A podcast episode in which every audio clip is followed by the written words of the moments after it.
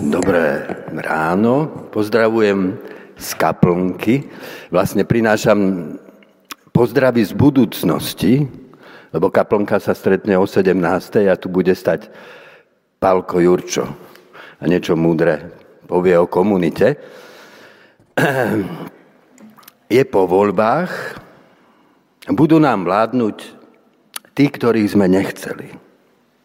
Znova sa stalo to, čo sa za posledných 33 rokov v našich dejinách opakuje. Tí, ktorých spája spoločné zlo, korupcia a zneužívanie moci, sú jednotní.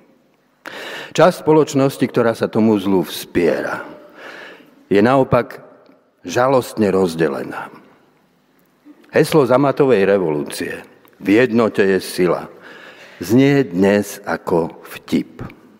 Môžeme sa s úsmeškom pozrieť do zrkadla a skonštatovať, v rozdelení je slabosť. Čo však môže spojiť tých, čo sa nespolčili v rozkrádaní štátu a zneužívaní moci? No už môžu nás spojiť iba hodnoty, ktoré utvárajú skutočného človeka záväzok byť poctivý, pravdivý, zastávať sa slobody a spoločného dobra. Tie hodnoty si však musíme ctiť i u ľudí, ktorí ich vidia z iného uhlu pohľadu. Pohľadu, ktorý sa nezhoduje s našou predstavou. To, čo nás rozdeľuje, nesmieme nadradiť nad základ, ktorý nás spája. Kým sa to nenaučíme, nič podstatné sa tu nezmení. Čo nám k tomu môže povedať náš biblický príbeh? Traja muži putujú vyprahnutou krajinou. Na cestu sa vydal kráľ Achab so svojím správcom paláca Obadiom. Z úkrytu v Sarepte zas vykročil kráľov kritik, prorok. Mohli by sme ho nazvať pánom dažďa. V mene Jahvého pred časom vyhlásil. Nebude ani rosa, ani dážď, iba ak na moje slovo. Kráľovská rada na tohto neposlušného proroka vydala zatýkač. Kam sa vybral? Na stretnutie s kráľom. Už tretí rok je krajina bez dažďa hrozí hladomor a s ním spojené sociálne nepokoje. Neprežívame i my dnes čosi podobné? Malý vírus. Teda niečo podobné, a teda nie len ako národ, ale celý globálny svet sa ocitol v kríze. Najprv pandémia. Malý vírus. Dokázal ochromiť celý ten úctyhodný stroj civilizácie. Všetko sa zaseklo. Po ňom prišla ruská agresia. Svet sa ocitá na pokraji Tretej svetovej vojny. Pred niekoľkými dňami vypukla otvorená vojna v Izraeli, ktorý býva ohniskom všetkých nepokojov. A za tým všetkým sa ako temný mrak blíži klimatická kríza a s ním hrozba hladu a sociálnych otrasov. Narastá úzkosť, hnev a radikalizmus. Ľudia sú rozdelení proti sebe v nepriateľských zoskupeniach. Sloboda a právo sú medzi nami ohrozené. Kde je Boh? Biblický príbeh ponúka paradoxný obraz nádeje. Boh je nám prítomný práve tým, že sa stiahol. Voda zmizla s prameňou. Aj v čase najhlbšej krízy Boh je pánom hry. Sucho nie je trestom rozenevaného božstva. Je úlohou, pred ktorú ľudí postavil. Ak ju zodpovedne príjmú, naučia sa niečo nové o sebe, o tajomstve sveta i o Bohu samotnom. No už práve takto. zaťažených zodpovednosťou, vidíme dvoch popredných mužov kráľovstva kráčať vyprahnutou krajinou. Je to symbolické. Vybrali sa do pustiny hľadať pramene. Obadia nenájde prameň, ktorý hľadal. Nájde však človeka, ktorého nehľadal. Z prachu púšte sa pred ním vynorí muž prísnej tváre. Eliáš. To meno by mohlo byť motom jeho misie.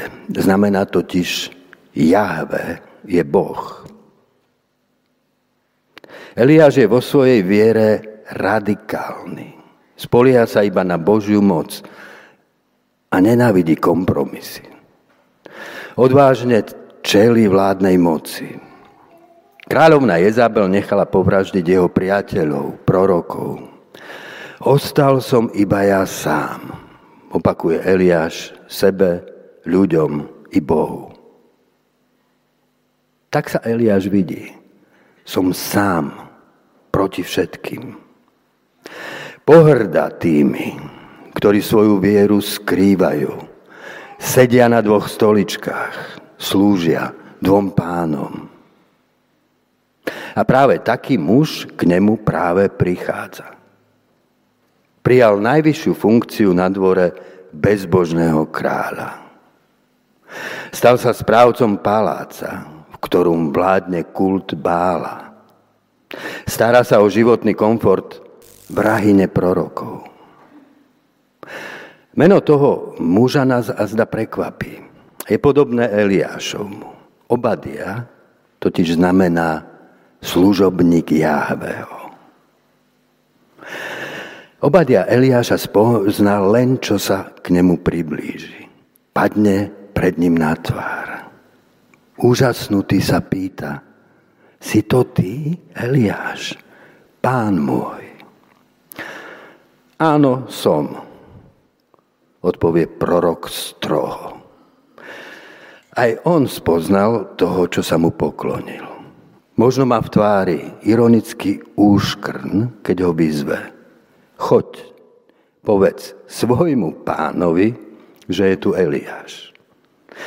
Dáva tým najavo, ako sa veci majú Nehrajme sa na skrivačku. Obaja dobre vieme, kto je tvojim pánom. Eliáš jednoducho Obajdovi neverí. Obajda, Obadia sa zas Eliáša bojí. Čo to vlastne od neho prorok žiada? Náhovára ho, aby sa stal udavačom? Budem musieť Achábovi podať hlásenie, vzdychne si. Patrila zda i Obadia k tým, ktorých Achab poveril, aby hľadali Eliáša a podali o ňom hlásenie? Napriek strachu však Obadia Eliášovi dôveruje. Hrá s otvorenými kartami. Odkrie pred prorokom svoje podozrenie. Chceš ma azda takto potrestať? Ja podám kráľovi hlásenie, O teba sa Boh postará, znova ťa niekam skrie. No ja prídem o život. Ešte raz sa pokusí získať prorokovú dôveru. Tvoj služobník je predsa od svojej mladosti ctiteľom Jahveho, povie. To vyznanie vie doložiť životom. A zda ti oznámili, čo som vykonal, dodáva s nádejou. Od koho by sa však mohol Eliáš dozvedieť o tom, čo Obadia vykonal v prísnom utajení? Predstavte si to. Byť dôverníkom kráľa. Dennodenne na očiach tých, ktorí prenasledujú prorokov. Organizovať v tom prostredí pre nich úkryt a zásobovanie. Aby mohol svoju misiu splniť, musel byť Obadia pri zdrojoch na kráľovskom dvore. Iste mal aj tajných spolupracovníkov. Sám by niečo také nemohol vykonať.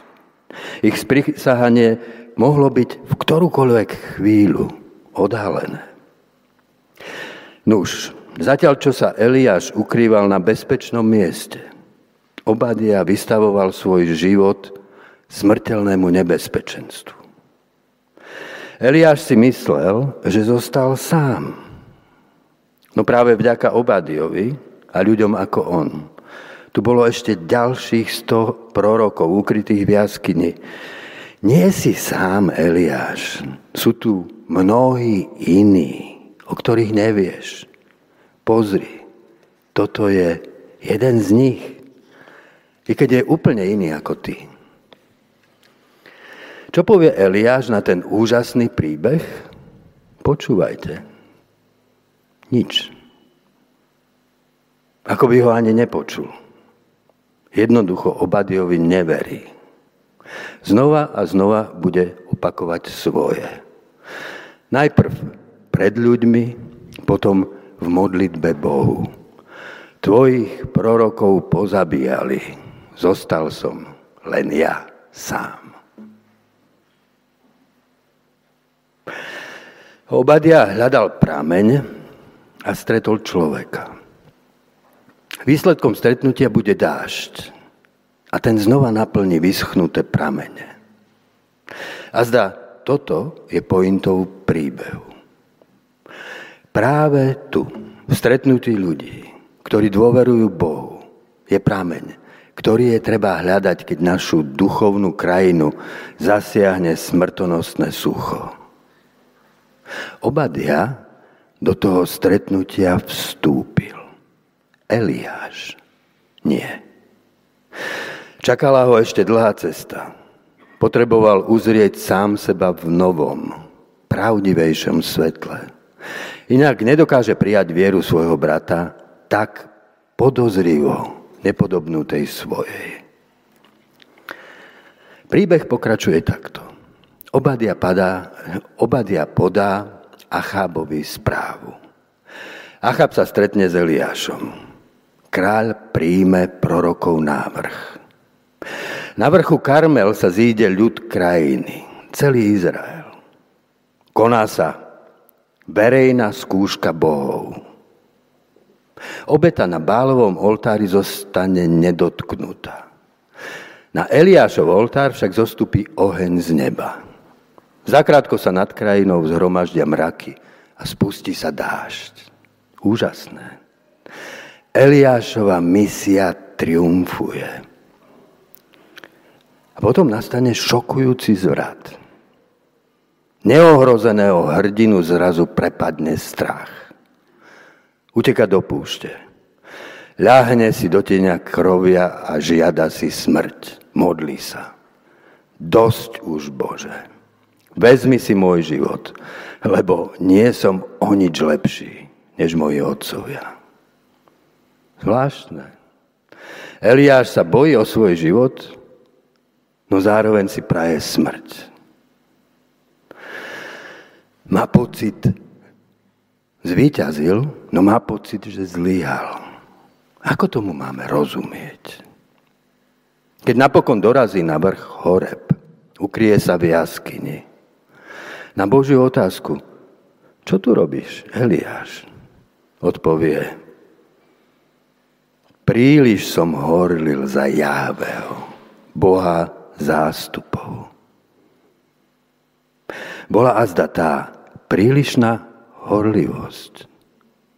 Dôvodom Eliášovho zlyhania na Karmeli sa totiž stalo ešte niečo. Eliáš, povzbudený zázračným víťazstvom, zorganizoval pogrom na bálových prorokov. Dav, fascinovaný zázrakom, pochytal všetkých do jedného a Eliáš ich všetkých vlastnoručne pozabíjal. Prorok s povznesenou tvárou sa zmenil na bojovníka pofrkaného krvou nepriateľov. Urobil vlastne to isté, čo predtým kráľovna Jezábel iba z opačnej strany. Kým Eliášov príbeh čítame v perspektíve starej zmluvy, jeho krvavý čin je ospravedlnený. Možišov zákon predsa nariadoval smrť falošným prorokom. Dotklo sa azda Eliášho svedomia. Vzdialené svetlo Krista z horizontu, na ktorý sám ešte nedovidel. Božie kráľovstvo bolo pre Eliáša kráľovstvo Mojžišovho zákona, nastoleného násilnou mocou tu, na tejto zemi. Z Horebu sa Eliáš vráti s novou misiou. Stane sa kingmakerom. Pomaže nového kráľa Izraela. A ten sa má postarať o vyhľadenie nepriateľov Božieho kráľovstva. Čakanie na pravého kráľa Židov, Mesiáša, ktorý porazí všetkých nepriateľov, sa napokon stalo srdcom starozákonnej zbožnosti. Do toho čakania vstúpil Ježiš Evanielia. Na výsluchu vo vládnej budove mu Pilát položí otázku. Si král Židov? Čo mu Ježiš odpovie?